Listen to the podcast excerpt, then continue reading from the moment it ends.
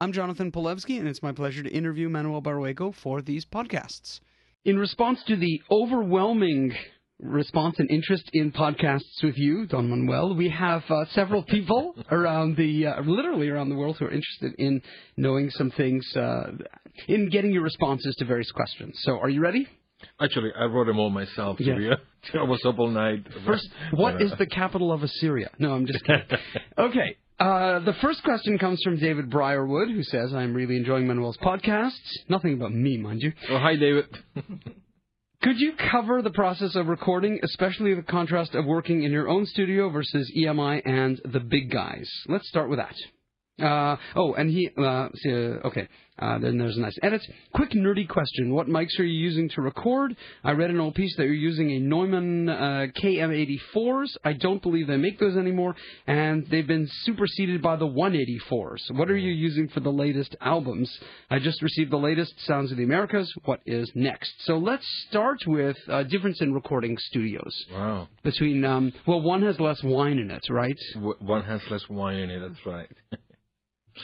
I guess the obvious thing is that when you're recording in a studio like Abbey Road, I mean, just being there is really, you know, inspiring. And also because uh, some of the studios really have a nice sound to it. So, um, So they're not all dry. They're not all like bone dry. no, no. Uh-huh. You know, things come to to mind, memories come to mind. Like I remember recording there and have you know Paul McCartney call the recording studio at that moment. You know, that's not going to happen at home. so other than that, just just the joy of being there. I guess the most the most obvious thing is is that if you have it at home, you can do it whenever you want. So money is not really an issue. You know, I mean, when when you go into a um, to to make a recording with a record company, there's a budget and there's a certain amount of time, and if you're running behind, you have to go go ahead and hurry up and do it. Another bad thing about recording with uh, with a record company is that if you're asked to record something at a time that you're not really ready to record it, and there've been periods in my life when I've made like a couple recordings a year or so, and, and when you're doing that much, it's really hard to be on top form. So the good thing when you're home is that if you're not happy, you can go do it again, you know, and, and when it's ready, you can you can do it, and and you can take uh, more of your time, which can also be a bad thing Mhm. because if you have the time, you you could also end up taking too much time. So I I actually find myself, you know, sometimes giving myself sort of a limit of time, how much time I'm going to spend recording something, you know. I'm curious what it was like to do those early Vox recordings. Uh, Well, that's something that it would be hard to believe by- today's standards. The way that happened was that the engineer, his name was David Hancock, you know, and David Hancock was actually, he was a very nice pianist, you know, and, and he, he loved music, and he just had one of those reel-to-reel tapes, you know, and and he had a, uh, I think he had like a special one that that went, uh, I forget how many. mm-hmm. Maybe 30 inches per second, like uh, inches I think second. it was yeah. like double the, like Uh-huh, the, the, yeah. the, the usual thing, you know, which made him a wizard in in uh, in editing. And uh, we went into different places in New York, mostly in a church. Most of them were done in a church in New York, and they were done in in two sessions of three hours each, which is not very much time. One of the bad things about recording there was that if you listen carefully, being that these recordings were done done in New York City, I mean you'll you'll hear people getting stabbed and mugged and and you and you'll hear kids playing, you know, throwing baseball, you know, and around and and it was a different process. I mean, it was also we would go in, we would uh, spend three hours each time. I remember one time we had to spend an extra hour, and he had to call Vox Records, you know, to be approved for the extra hour, and you know, I would take the tapes home with me, actually copies of the tapes, and I would make all the decisions as to where the uh, editing should be Mhm. made and so on. Now later with a company like EMI, you know, it was much more time than just you know six hours Sure. of recording. Mind you, that was six hours for an LP, which was only really 40 minutes of music. And uh, and they did everything. I mean, they also did the editings, and so they send it. They would send it to me, and and then you make comments on it if you're happy or not or whatever, you know. So so with the Vox, it was more hands-on. You know, it was right there and making all the decisions and And with EMI, it's, it's more complicated producers and all that involved. Yeah. They both sound really good, actually. They both hold up very, very well. The Vox. Yeah, the Vo- they both they all Both, do actually. yeah. They both in their own different way. Uh, for the Vox ones, you know, uh, we have the three CD set uh, that uh, you know um, that was a compilation of the three individual albums that you did. It holds up really well. It's you, uh, you know, at a very young age, obviously. Uh, ta- you know, conquering the world, and some of the EMI things, the Bach, the Visée, really, really good. Uh, and my favorite, uh, probably the uh, Albéniz Granados, I think is, uh, Oh, is uh, of EMI. Uh, also really you good. mean Albéniz Centurina, maybe? Albéniz Centurina, sorry, yes. Uh, Yeah. yeah, the complete uh, Suite Española, right. Yeah. Yeah. Well, when you're working with the producer, and when you're not really sure what sound you want, you're sort of the mercy of, of, of the producer and the engineer. To be honest, it, it took me a long time to figure out what sound I wanted. And with the uh, with the different EMI recordings, depending on which hall we used, that was an EMI. The Bach and the Visée was done. Both actually that and the Albéniz and Turina were both made in, in, in Germany in different halls, and it depended also on the sound that the uh, the producer had in mind. For those, it was actually a violinist, hmm the producer. I always kind of thought that he favored higher pitched sounds. I may be wrong about that. And with the Vox, actually, I don't think we know what we were doing. hmm You know, I mean, or maybe actually, maybe we shouldn't say that. Maybe, maybe David Hancock, you know, the engineer, maybe he knew a lot more than than I realized, you know, that, that he was doing. But it takes a while. It took me a while, if not a long time, to to have a concept of sound. But maybe it's kind of exciting that you did go through that process, that very sort of, you know, wild, wild west process of recording early in your career, and that gave you sort of, you know, uh, an appreciation for when, you know, everything is done for you. You walk in, you record. You know, maybe uh, it was a nice way to uh, progression, an interesting Yeah. progression of how to how to make these things. Yeah, but but it, even if everything is done for you, it doesn't mean that you're happy with the results. yeah, also true. Good, good call. with a lot of the EMI recordings, the the ones that were made in Germany, there was a lot of talk. There was a lot of discussion about the sound. And for example, there's one issue that I think is really important, is that some people feel that if, you don't uh, maneuver the sound, if you don't treat it in any way, if it's pure just with the microphones, that somehow that is more real. hmm And I don't believe that is true. I think it sounds more real if it sounds closer to the way you actually sound. And sometimes you need to maneuver that with, uh, what do you call it, with, um, Equalization. yeah, with yeah. equalization Sure. and uh, all the stuff like Sure. that. So, because I think the goal should be to, to make a sound the way, the way you sound. Right, right. Because it's an artificial thing, you know. Why should we pretend it's natural? I mean, there's no such thing as natural recorded sound. The only natural sound is going to be the sound that you know you actually have when you're in the hall. Uh, you know, Yeah. uh, so And, so the, and, the, and the position of, of the microphones can Sure. change so much the sound Right. that just because the microphone is in front of you, and it has, you know, and and the uh, and the final edit has not been touched in any way, equalized, you know, doesn't mean that it sounds more like the the original thing because you take those same microphones and move them two inches the other way, and you get a different sound altogether. Well, speaking of microphones, uh, we should go back to David Briarwood and talk about um, the Neumanns. Uh, what are you using? The KM84s or the 184s? So the microphones that we're using are DPA's 4006.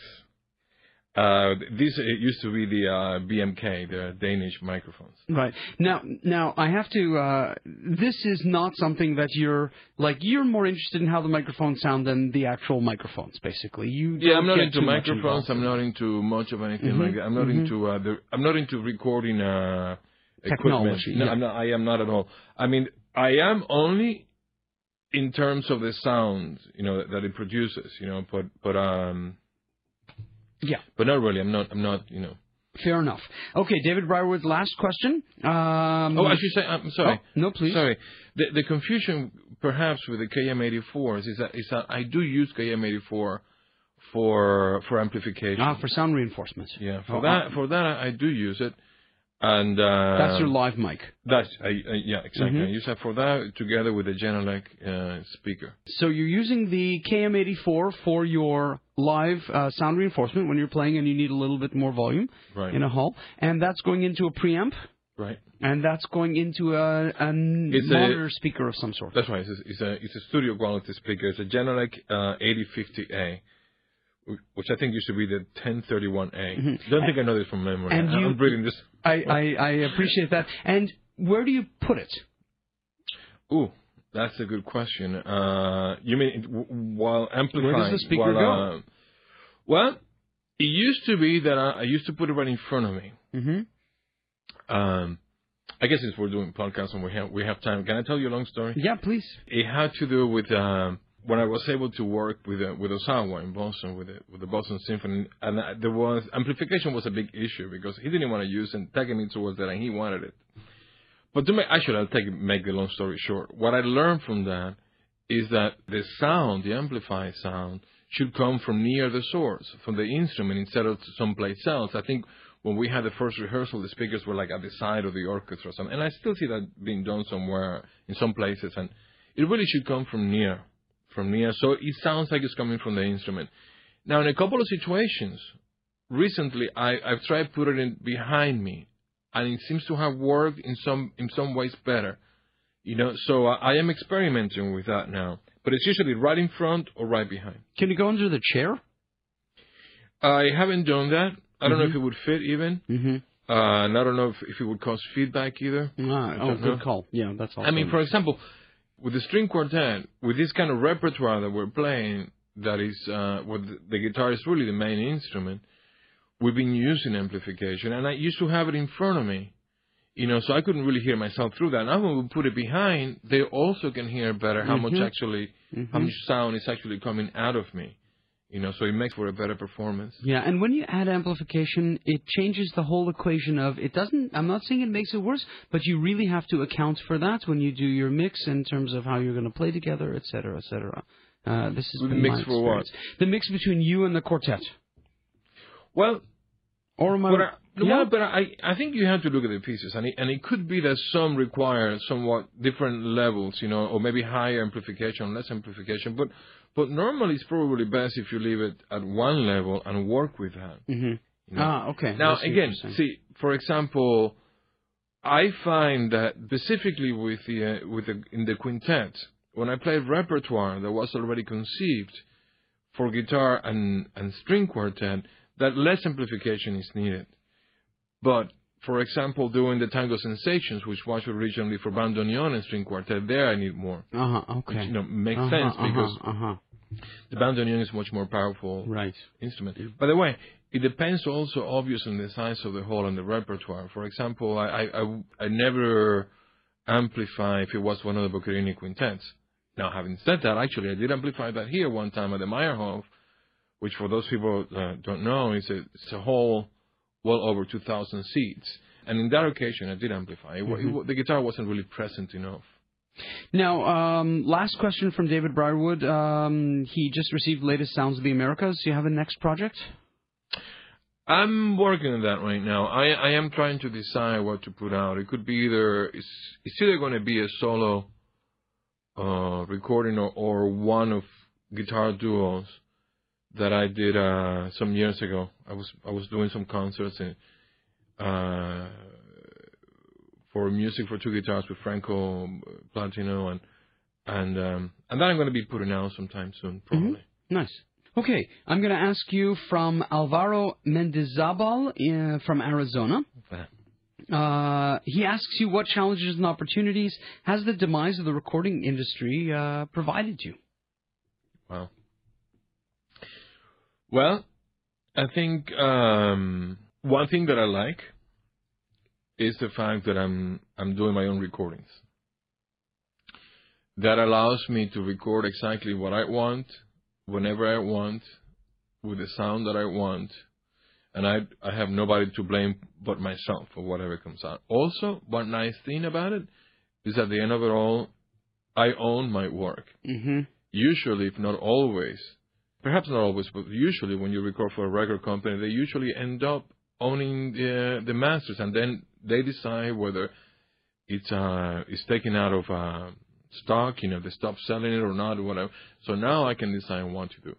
That to me is the uh, is the nicest thing, you know, to be able to do that.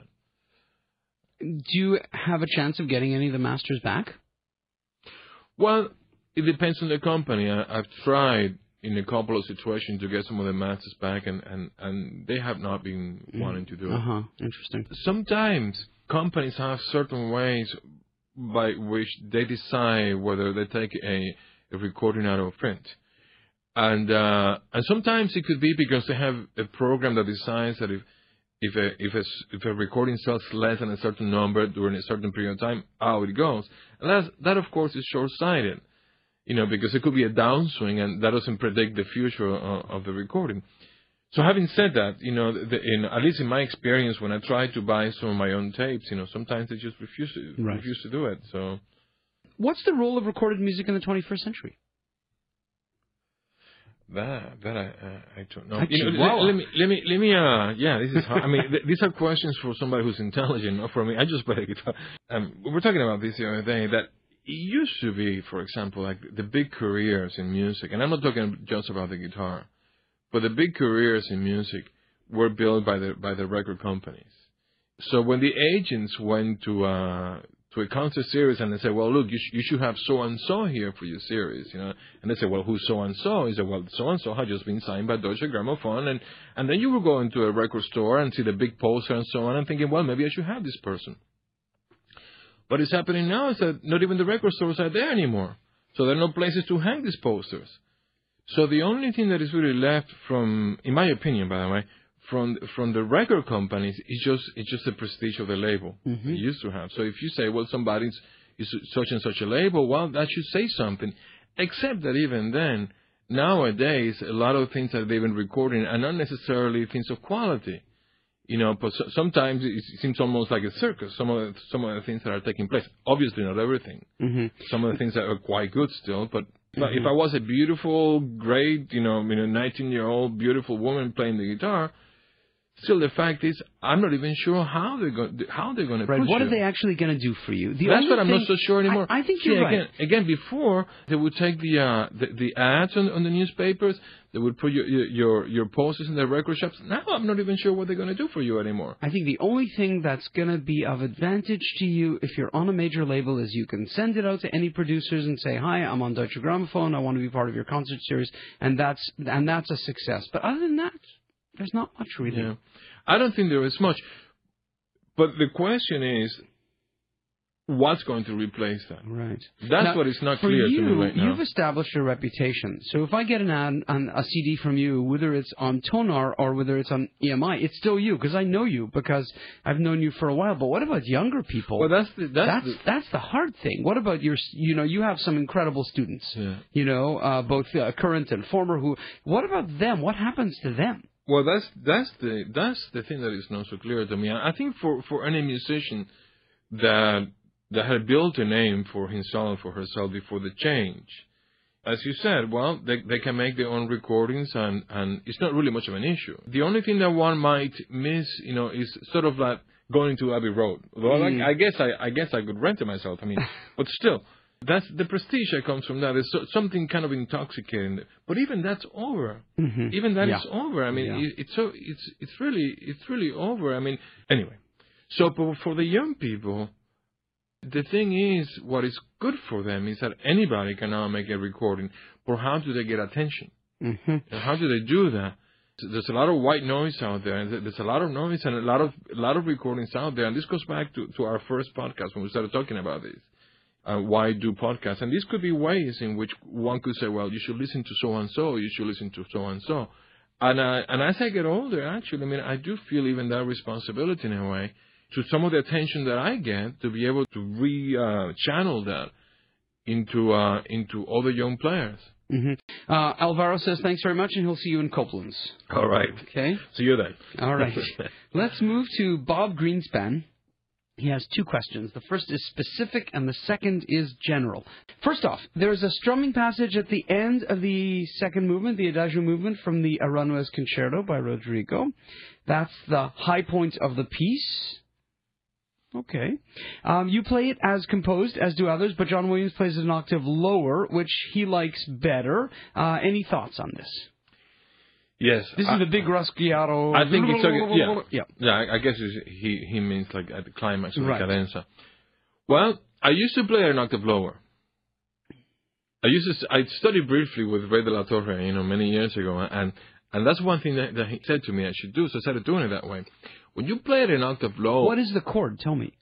well, the chord is uh, the chord that is actually written Mhm. is G sharp, E, and the, and the fifth string, eleventh fret. It would be Mhm. G sharp, E, F sharp, C sharp, and then high A. hmm Okay. Okay. On the second string.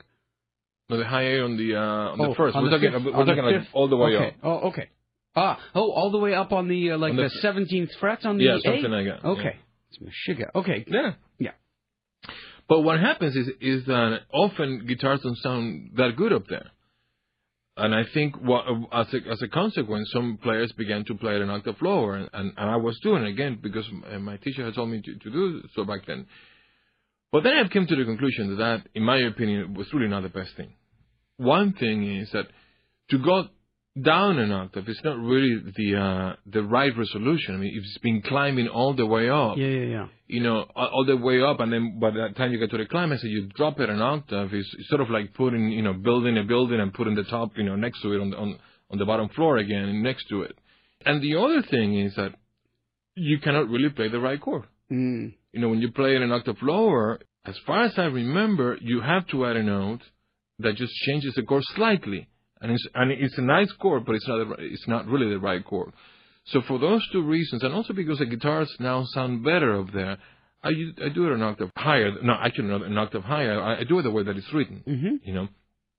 But if it's doing an octave lower, the, the chord is very resonant. Mm-hmm. You know, an octave lower, but it is I believe it's not it's not the right chord, and and it's, I don't believe it's the right resolution. Now, the general question is, uh, he says, Bob says he's been playing classical guitar for over 40 years. He's run across notes that seem to sound better if played differently.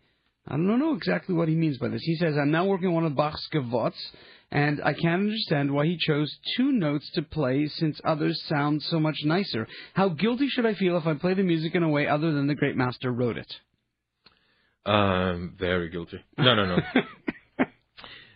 no, um, you know, when I teach in school, I teach all the students to go by the rules, you know, and I teach them to pay attention to the composer, you know, to understand what they're doing, to play by the rules. But then I tell them, once you're out of here, if you play Bach and you put bass and drums, I really couldn't care less. Mm-hmm. You know, so what I would say is that is that uh, it depends on what his goals are. Mm-hmm. You know, if his goals is to play the music in a way that, that represents Bach the the the, uh, the best way possible, you know, and and accurately, well, by all means, you know, do not change that no, those notes. But if it is, if he just wants to have fun, and I don't know if he's a professional player or an amateur, and he wants to change it, and if it gives him pleasure, do it. Mhm. Maybe one day you'll figure out, you know, the right note. Mind you, I have to say one thing. I, I, I don't know, if, of course, what note he's talking about, but it's really hard to find a, a bad note with Bach specifically. I think there are very few like perfect composers out there, and he's one of them. I can tell you that to this day, I still have not found a bad note in, in his writing. Perhaps it's also a misprint. It But you also be- work. You've done lots of editions and lots of, uh, and you try and stay as close as you can. But sometimes you have to make adjustments, either because things are not playable or Hmm. because you know. I, uh, it's, but he's talking No, but- about physical sound. I guess it's just a little different. Well, uh, you know, if if it gives him pleasure in the privacy of his own home, I mean, why not? But but uh, but not really. I mean, uh, I I think uh, as a professional, I cannot do that, and I, w- I wouldn't advise to do that to to student to a serious student. I don't know exactly what what, what Bob means by that, but it is okay. In in something like Bach, sometimes to change notes if they're not really playable in the music. I mean, I think in any in I think in any in any music that allowed for improvisation, ornamentation, you know, whether it's Bach or jazz or something, I think sometimes it could be a good thing to change some notes, you know, in order to accommodate the, uh, the instrument. I see that as possible, and I think that could be okay. And I think probably Bach himself would do it sometimes, maybe. But uh, but again, I don't have enough information on, on what he's talking about to really make a Okay, Bob. judgment on it. Write us back. Uh, send us another note. Okay, this is from Robert Trent in Radford, Virginia. Oh, hi. Uh, he says, uh, "What do you think is the biggest challenge for an artist, young or mid-career, to sustain their career?" Huh, if only we all knew that. I separate young from older artists, as the answer may be different for each. This is an interesting thing because you watch a lot of your students go Yeah. through, you know, uh, a whole generation of students now going through various uh, points in their career and stages in their career. So let's Yeah. maybe let's maybe start uh, like with young artists. Well, I think an artist it can be compared to to a wine, to a good wine. I think you have some wines that will age well, that have the, the right components for it to age and get better uh, as it ages, and some that don't. You better drink them that away right away because it's not going to get anywhere. And I think this is also true for for for musicians, depending on which roads they take. Some musicians, you know, they're not really going to go anywhere, and some will develop well. It depends on how they approach things. For example, a very a very simple example, a very very very simple example. If you have a guitarist or a musician that is really playing from the heart, you know, is is really communicating himself, is really an honest player, you know, intellectually and emotionally. Uh, this is a player that will probably, with the years, will evolve. Mm-hmm. And as he changes as a person, his or her playing will change as well. Now, if you have a player that is really basically relying on tricks, this player will perhaps learn a couple more tricks, or and maybe even become bored with his, uh, his or her own tricks, and, and and and begin to be like imitators of themselves after a while. That's one simple example, you know. So I think for for a young player or for any player, I think it, one important thing is to to to aside from the from the fact that to understand your art, you know, to understand music, you know, to try to to to be really good musicians and to know how music functions and and, and expresses, you know, feelings, is to also sort of feed yourself, you know, to to also take care of yourself, to make sure you expose yourself to uh, to other things that you grow as an individual, that you, that you become a more complex wine in a way, and that hopefully will come through in in in your playing. And you know, and, and that could be also not only the playing, it could also be in terms of, of the repertoire that you play, a, a lot of things. So so by all means, you know, go out, listen to to a lot of different things, you know. All the musicians in all the instruments, all the styles of music, remain open, all the kinds of art, everything, and and just just grow with it. I think just remain engaged, remain curious. I think it's a uh, yeah, is important, and that's and that sometimes it's not easy. By the way, sometimes it's not easy to do that. Sometimes we we don't know exactly what to do. So I think that's why it's important to to to keep open, you know, and and expose yourself to all kinds of different things.